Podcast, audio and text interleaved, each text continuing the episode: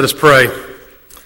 God, when we, when we remember how amazing your grace has been extended to us, how wonderful and powerful it is, how else could we respond but in worship and self devotion and love and sacrifice? Father, let our worship here today not just be in word but in deed, in thoughts, in actions.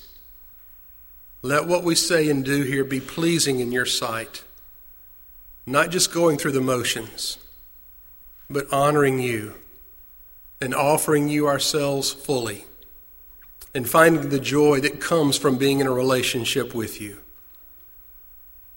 So break down the walls that we have erected for protection, even in here Break those down, God, and touch our hearts and speak to us. We ask in Jesus' name. Amen. Please be seated. Good morning. We want to welcome you to First Baptist Church, and we are so that glad that you've come to worship with us. And I think most of you do know that we are trying to get a record of everyone's visit. So hopefully you received a bulletin. If everybody would just take and tear that off uh, the little flap for us, and just if you're a regular attender and First Baptist member, you can just fill out your name or make any changes for us so that we uh, uh, have current email addresses and things like that. And also, if you have a prayer request, if you'll just write down on the other side your prayer request for us, and then we will get that to the prayer team that's praying right now. If this is your first time worshiping with us, we want to just ask that you make sure and fill it out so we can get some more information to you about First Baptist. So, First Baptist, if we'll just stand and greet one another and just look for those visitors around you. Hello and welcome to First Baptist Church Tifton. My name is Mary Claire Rains. I'm involved in the children's ministry here. I'm a GA teacher as well as a nursery coordinator, and we're thrilled to have you with us today. We're thrilled that you've joined us to be part of our television audience. We hope that you'll grab your Bible, that you'll sing along, and that you'll follow as Brother Wayne brings us today's message. We do have counselors standing by. If you have some prayer needs or you have some questions about First Baptist Church or about becoming a Christian, you can call the church at 382 6063 or you can visit the website at www.fbctifton.org. Once again, we do thank you for joining us and we hope to see you here one day.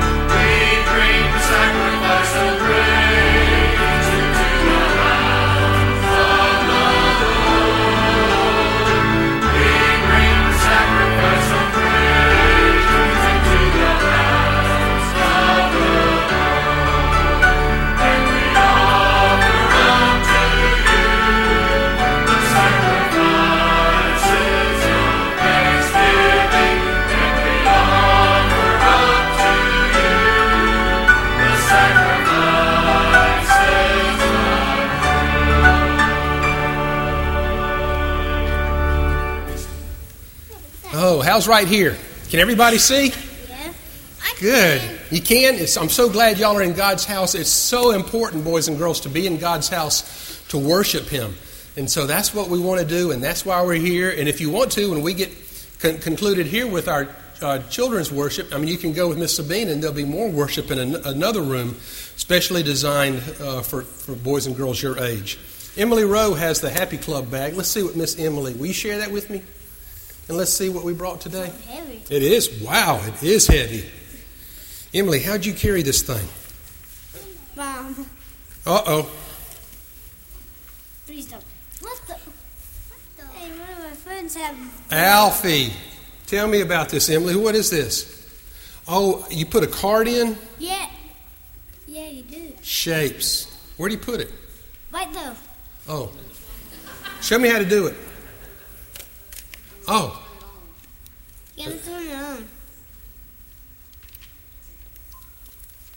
it's on. it's like coming on. Oh.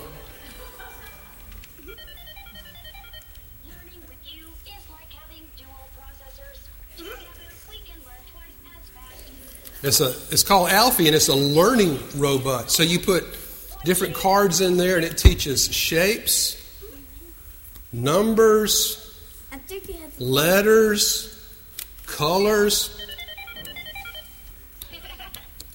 Tickles. Great. Can you help me match the shapes and silhouettes? Shapes and silhouettes. Do you think I can do this? Yeah? What do you do, Emily? I oh, appreciate your confidence. You push the button. I know. Push this one, and then you got to push. Oh, it's the backs. Uh, learning with you. Let's keep playing. Let's keep playing. Okay, here's a bed, and here's a bed. I, I bet you'll get it next time. I missed it. Emily, this is too hard for me. I, that's what I pushed. Light, and there's a light. Alpharific. This is so fun. Let's keep going. My toy. Shape Hey. Open Chair And chill. and chair. So you learn shapes and you learn colors and sizes and numbers and tell me what tell me why you brought this, Emily. Is it, is it one of your favorite toys? Have you learned a lot on it? Are you really smart? I bet you are. I bet you are because because you learn and you study and and boys and girls, you know the Bible tells us to do that. It says um, apply yourself, study, and show yourselves uh, unto wisdom. Apply yourselves and work hard and study because you know what? God has. I miss. I pushed a button. God has given you a good mind. He has given you a brain to think with, and we're supposed to love Him with all of our heart and our soul and our mind and our strength. So I, even when I study, I think about that as devoting myself to God. So, you know, use the gifts that God has given you. And Emily's using the gift of her mind by studying and, and learning shapes and sizes and, and numbers and letters and, and all those kinds of things.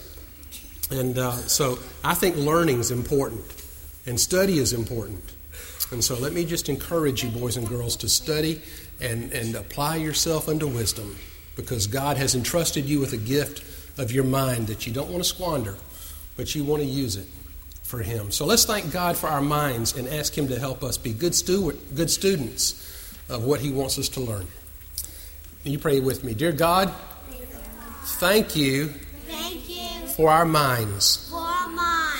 For our minds. Help us to use them Help us to use them to learn to learn and to think and to think and to study and to study to please you. to please you. In Jesus' name we pray. Jesus' name we pray. Amen. Amen. All right. Thank you, boys and girls. Here's your. Better turn it off. Yeah, you should. I should. Okay. There you go. There's Alfie. And I know you're going to keep working on him and learning and studying and all kinds of things. Miss Sabina, it's a boy's turn, isn't it? Yes, um, Nicholas read. Where's Nicholas? Nicholas. Nicholas, will you take something home and take that home bring back something special next week? Oh, I thought he was a All right. Thank you, boys and girls. If you'd like to go to children's worship, you can go with Miss Sabina.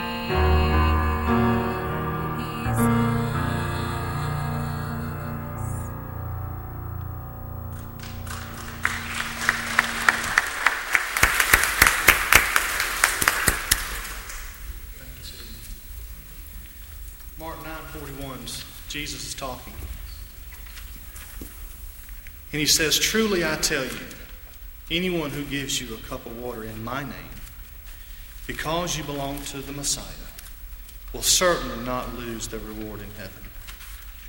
And as you please rise, we're going to sing our offertory hymn, Love Divine, All Excelling.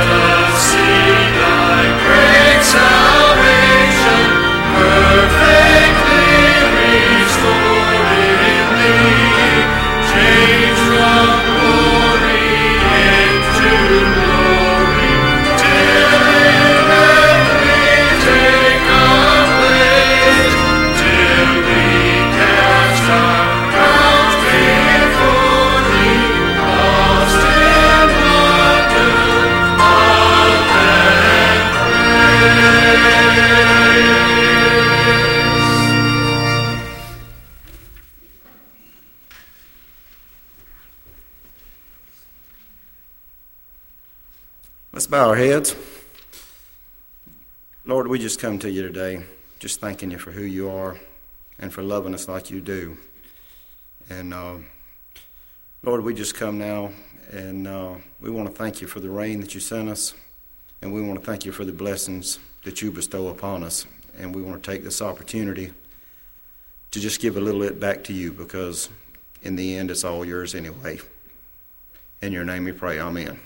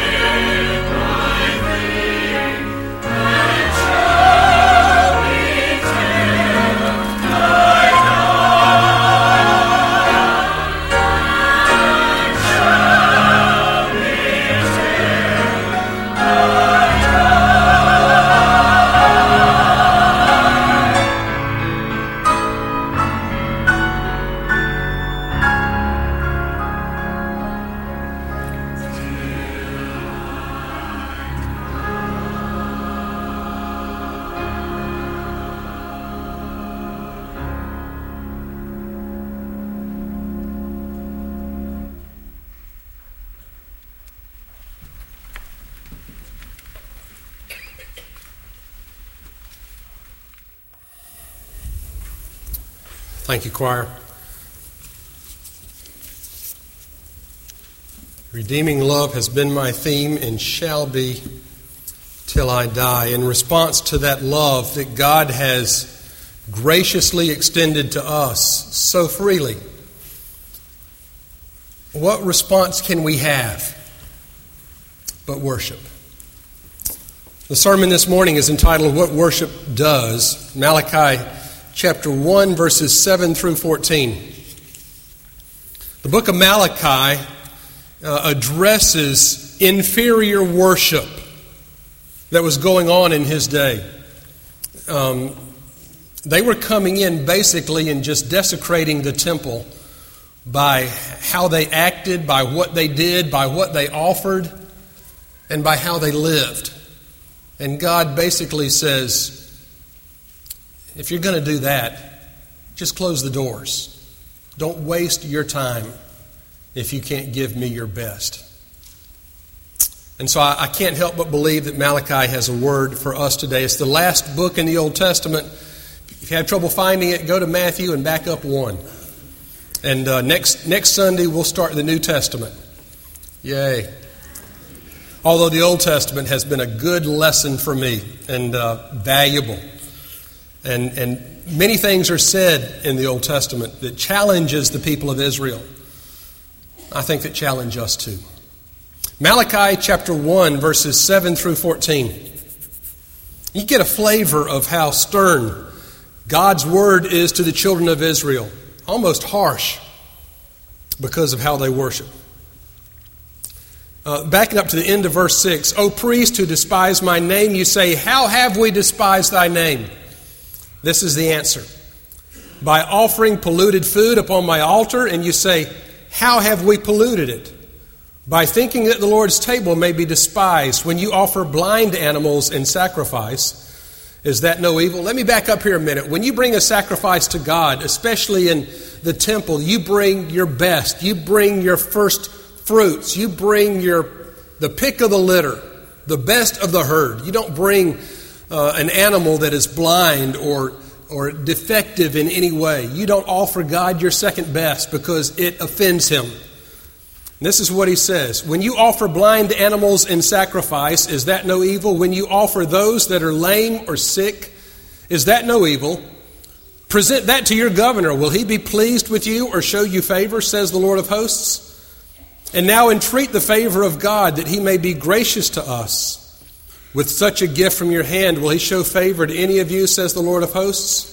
Listen to this. Oh, that there were one among you who would shut the doors, that you might not kindle fire upon my altar in vain. I have no pleasure in you, says the Lord of hosts. I will not accept an offering from your hand. For from the rising of the sun to its setting, my name is great among the nations, and in every place incense is offered to my name and a pure offering. For my name is great among the nations, says the Lord of hosts. But you profane it when you say the Lord's table is polluted and the food for it may be despised. What a weariness this is. In other words, how boring worship is. What weariness this is, you say, and you sniff at me, you scoff at me, says the Lord of hosts. You bring what has been taken by violence or is lame and sick, and this you bring as your offering? Shall I accept that from your hand, says the Lord?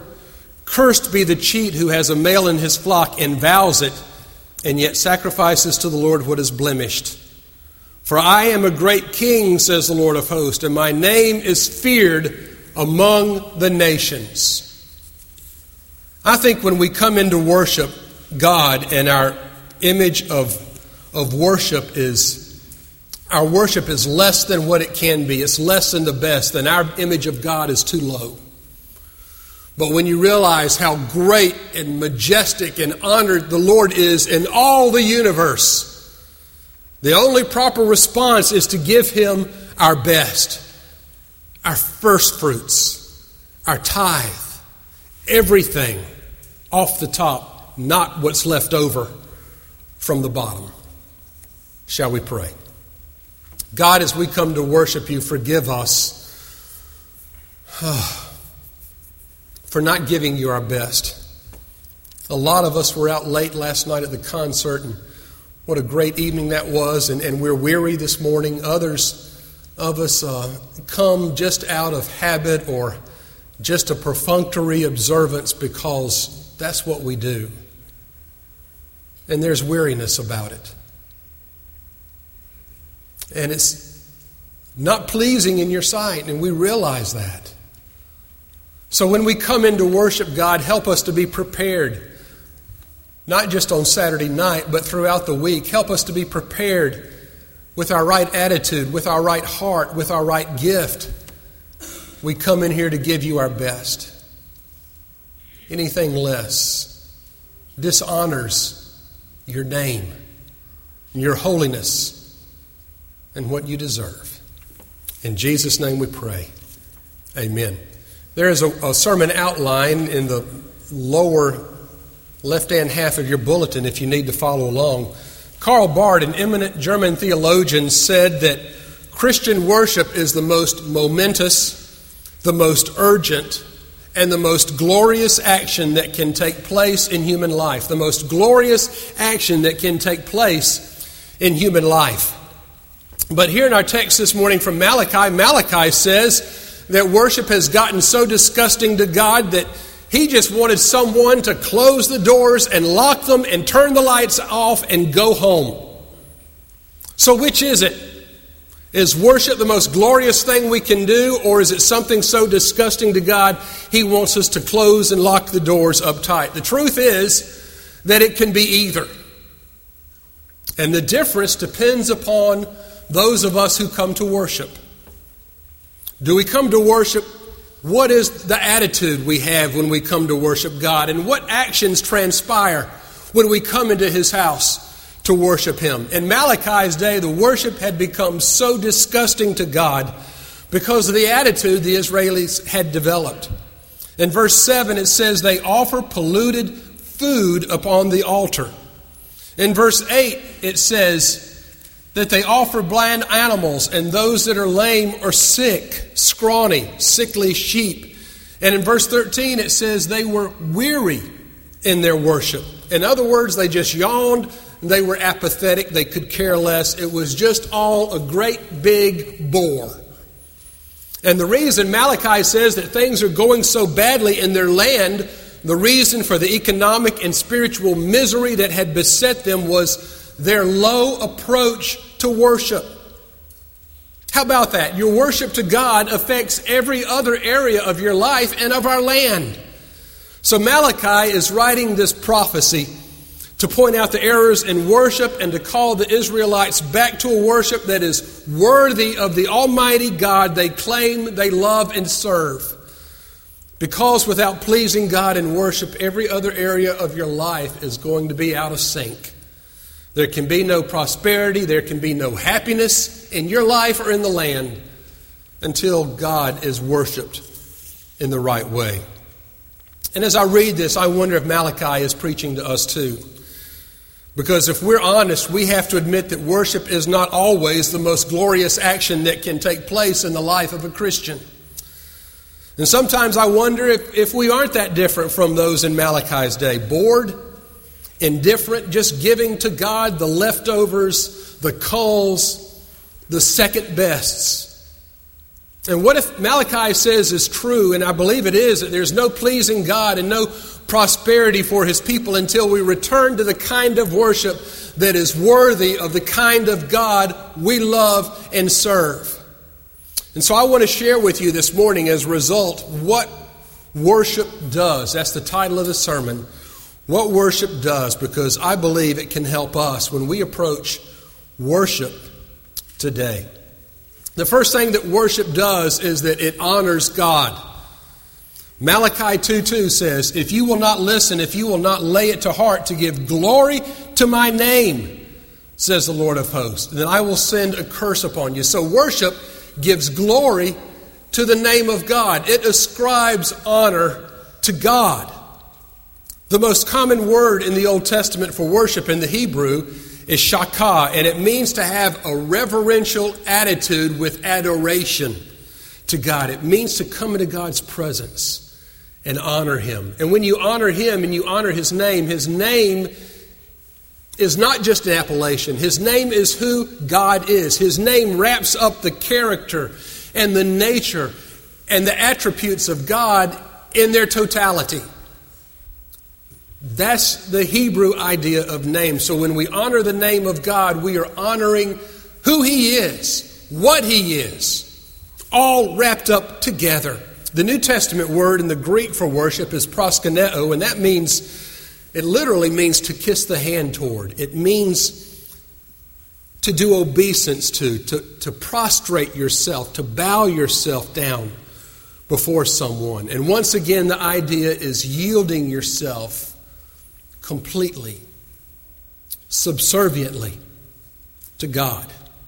So, everything about worship should be designed to glorify God and give honor to His precious and holy name. And incidentally, that's why the Jews in their history, and even Orthodox Jews today, are so protective of the name of God. They, they revere it so totally.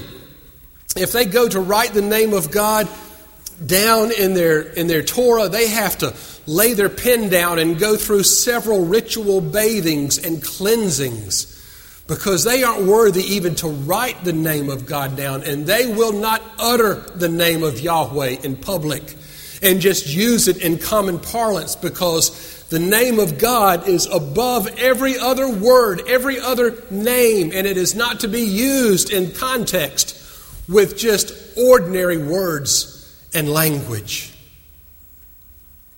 That's how holy the name of God really is. My favorite analogy of worship was provided by that uh, Danish philosopher Soren Kierkegaard.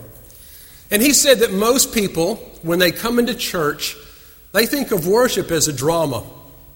And in that drama, the ministers, the, the musicians, the choirs, they are the performers. And God is the prompter, God is the director, and the congregation is the audience. So you come in and you sit back and you watch a performance, a presentation. Soren Kierkegaard says that is all backwards. The correct way to worship, and I think he is so right, is believe it or not, congregation, you are the ones on stage.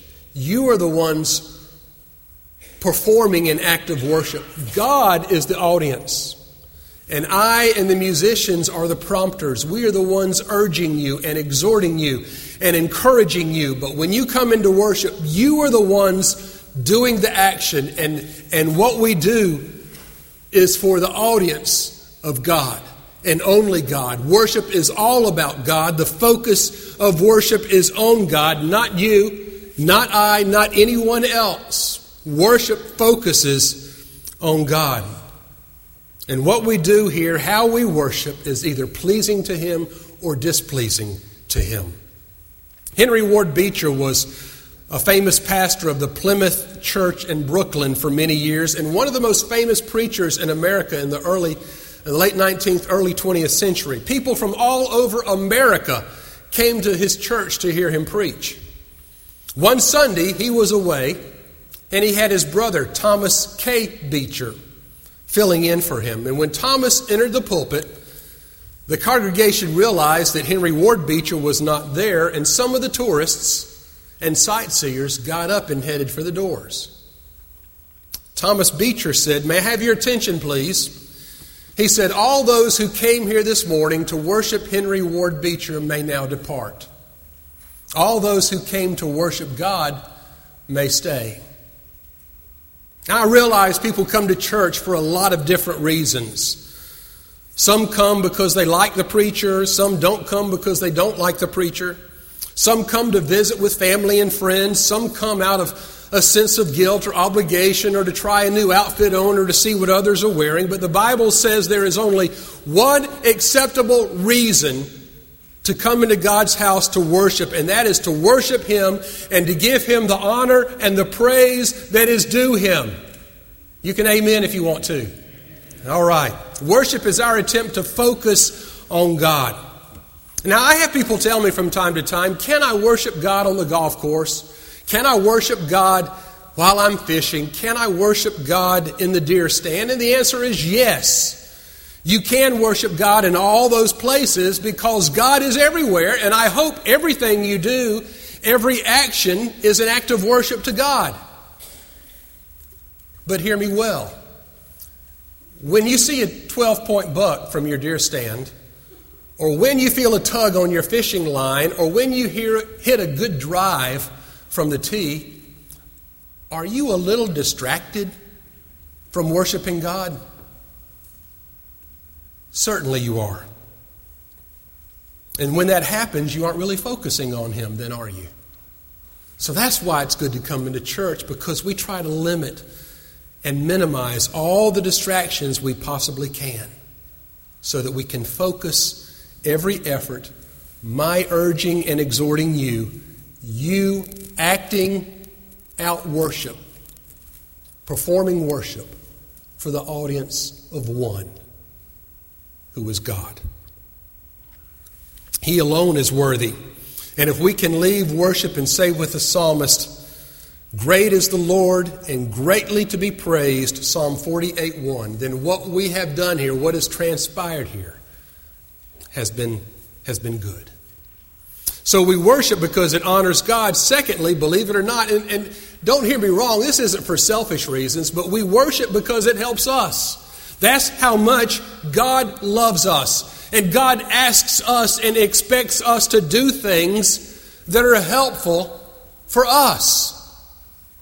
He loves us that much. Everything He asks of us is for our own good. He has our best interest in mind. So when He asks us and expects us to worship Him, He knows that we need to do that.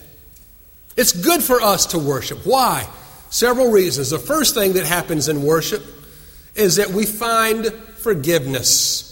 We find forgiveness, and all you have to do is look at Isaiah 6, which is the best picture of worship in the Bible that I've ever found. Isaiah goes into the temple and he sees the Lord high and lifted up. And in verse 5, when he beholds the greatness of God, verse 6, verse 5, I said, Woe is me, for I am lost. I am a man of unclean lips, and I dwell in the midst of a people of unclean lips. I am undone, basically, Isaiah says, for I have seen the King, the Lord of hosts.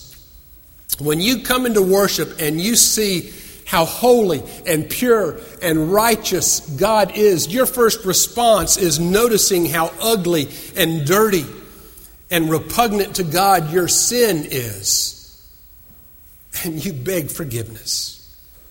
And God offers it. Verse 7. Oh, God sends a seraphim and takes in his hand a burning coal. Verse 6. In verse 7, he touched my mouth and said, Behold, this has touched your lips, your guilt is taken away, and your sin is forgiven. Now, coming into worshiping God, and worshiping God is not automatically forgiveness of sin. You have to confess that sin. God, I am a sinner in your presence, I realize how, how evil and, and sinful I am, and I ask you to forgive me. And you can be assured that when you confess your sins, God, because He is holy and just and promised us He would, He will forgive us our sins and cleanse us from all unrighteousness. So He offers us forgiveness. The second thing is that we have the opportunity to be in a relationship with God. Worship facilitates that relationship for which we were created. There was a father sitting at his desk at home, busily working in the evening, going through office papers and, and, and, and doing all kinds of things, and his, his little daughter came up, kind of sidled up beside him and stood there and looking at him. And the father was just preoccupied with his work, with his business, and, and not wanting to be bothered. He reached into his pocket and handed her a quarter. And she took it, but she kept standing there. She was a very young girl. so he didn't know what she wanted. He kept working. He didn't really want to be distracted. He reached into his pocket and gave her a piece of candy. And she said, Daddy, I, I don't want money. She said, I don't want candy. And finally, putting his pen down and looking at her, he said, Well, what in the world do you want? And she said, I just want to be with you. And that's, that's what God wants. He doesn't need anything from us, He is self sufficient. but He desires to have a fellowship, a relationship with us. And for that reason, we were created. And worship offers us the opportunity to be with our Heavenly Father just for a few minutes, just a few quiet moments, and be still and know that He is God. And be in His presence for a while without asking Him for anything, just seeking His face for a while, and not always His hand. So, worship helps us by offering forgiveness, by facilitating that relationship. And thirdly, by experiencing God's peace. I ran across this in reading Malachi 3,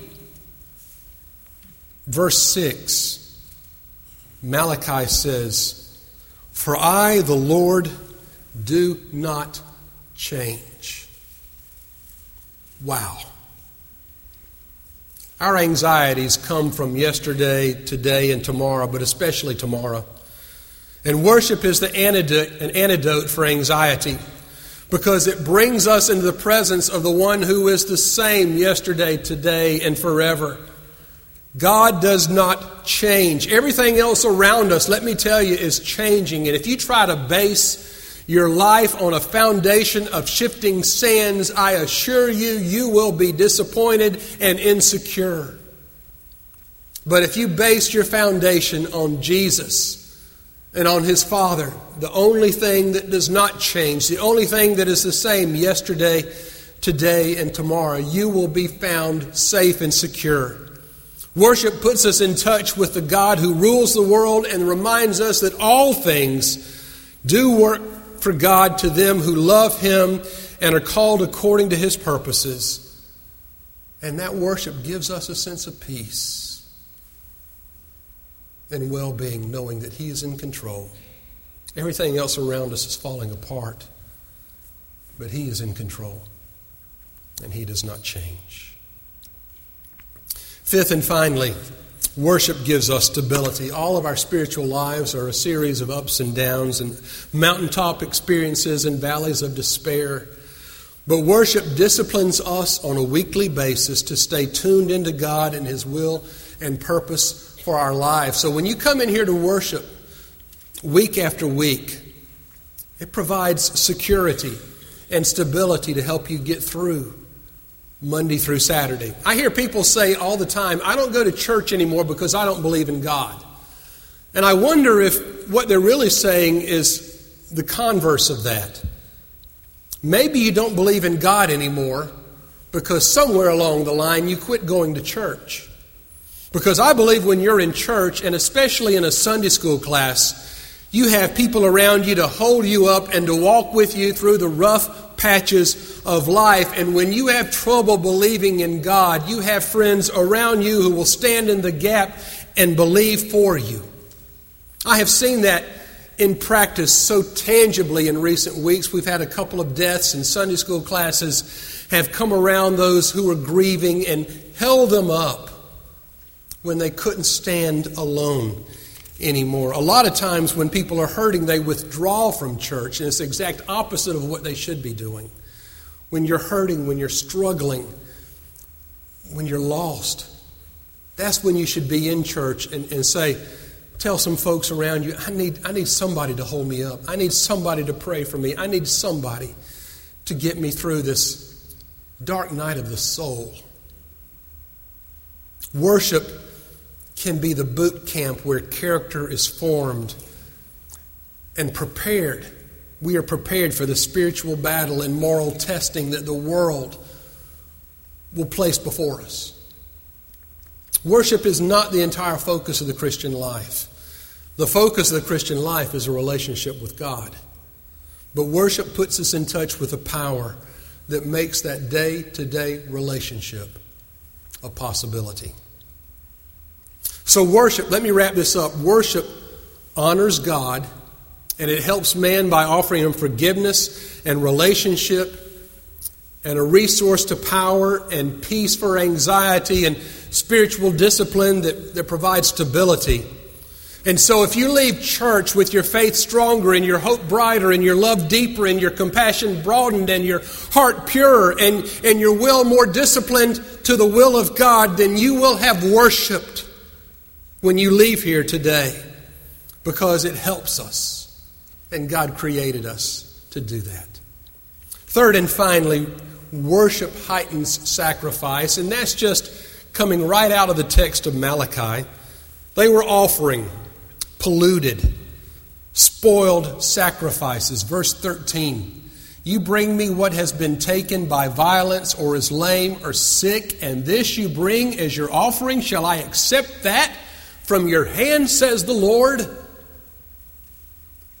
They were offering to God their second best, the leftovers, and it was offensive to Him.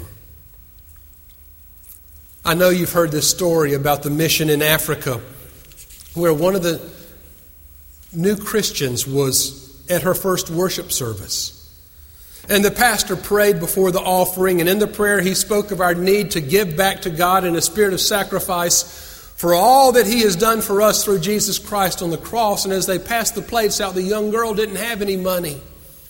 She had nothing tangible in her pockets to give, but out of a passion to do something in response to, to the expression of God's grace in her life, she took the plate and she set it down on the floor and she got up and stepped into it, offering herself. Every true act of worship requires, demands some kind of response. You can't just come into worship and leave unchanged. As a matter of fact, Paul in his letter to Romans says that we are to offer our bodies, Romans 12 1, as living sacrifices, which is our spiritual service of worship. So if you've come into worship, but you have never felt the compulsion to give sacrificially to the Lord, then you've never really worshiped. If you if you've come into worship but you pretend and present to God the leftovers and the cast offs of your life, then you've never really worshiped. And if you've been in a worship service but you have never once felt compelled to say with Isaiah, Here am I, Lord, send me, then you have never really worshiped because real worship is a heightened sense of sacrifice. And we are driven to respond in some tangible way to the grace of God, the amazing grace freely offered to our lives. Worship is not an afterthought in the Christian life, it is, it is something central to being a Christian. It's not something that we do to please our parents or pacify our peers or even promote our pastor. Worship is not something we do out of habit. Because if we're not sincere in our worship, Malachi says we might as well shut and lock the doors and turn the lights out and go home because what we do will never be pleasing to Him. Worship is something we do to honor God and to help ourselves and to heighten our sense of sacrifice to the God who loves us and has sent His Son to die for us. Malachi says there'll be no pleasing God and no prosperity among His people until we return to the kind of worship that honors the God we love and serve and is worthy of Him and honors His holy name. That's what worship does. That's why in the book of Malachi it was repugnant to the Lord. And that's why we here in the 21st century need to take seriously this holy task we call worship. Prepare for it, not just by going to bed early on Saturday night, not just by writing our tithe, but all week long, living in an attitude of prayerful reflection and preparation so that when we come in here on Sunday morning, what we say and do will be pleasing in His sight. A holy God we love and serve. Shall we bow? Father, sometimes we come in here on Sunday and it's been a long night and we've tossed and turned and we have so many distractions and other things on our minds and so many other bills to pay and, and expectations leveled upon us. We come in here and we offer you as, as an afterthought the second best of our lives and our resources. And we wonder, and we leave here and we wonder why things aren't working out for us the way they should. And you say worship isn't the last thing you do, but it's the first thing on the first day of the week. And when we do it right, it'll bring us joy and happiness and prosperity and every other area the rest of the week. But we've got to trust you. We've got to take a step of faith in order to believe and try it. So let what we say and do here honor you in your holy, pure, and perfect name. For it's in the name of Jesus and in the character of his Father God we make our prayer this day. Amen. Our invitational hymn this morning is number 489 Lord, I want to be a Christian. And I'll be at the front to receive you. If you say you want to be a Christian, recognize the fact that there are discipleship responsibilities that come along with that. It's not just walking down the aisle and getting baptized, that begins the Christian walk. And from there, it is a lifetime of service, sacrificial service to the name of God, offering Him your best every time, every place. If you're willing to take that step, I'll be at the front to receive you. 489, Lord, I want to be a Christian. Rededicating your life, joining this church. You offer God your best. We'll come, we'll stand as we sing.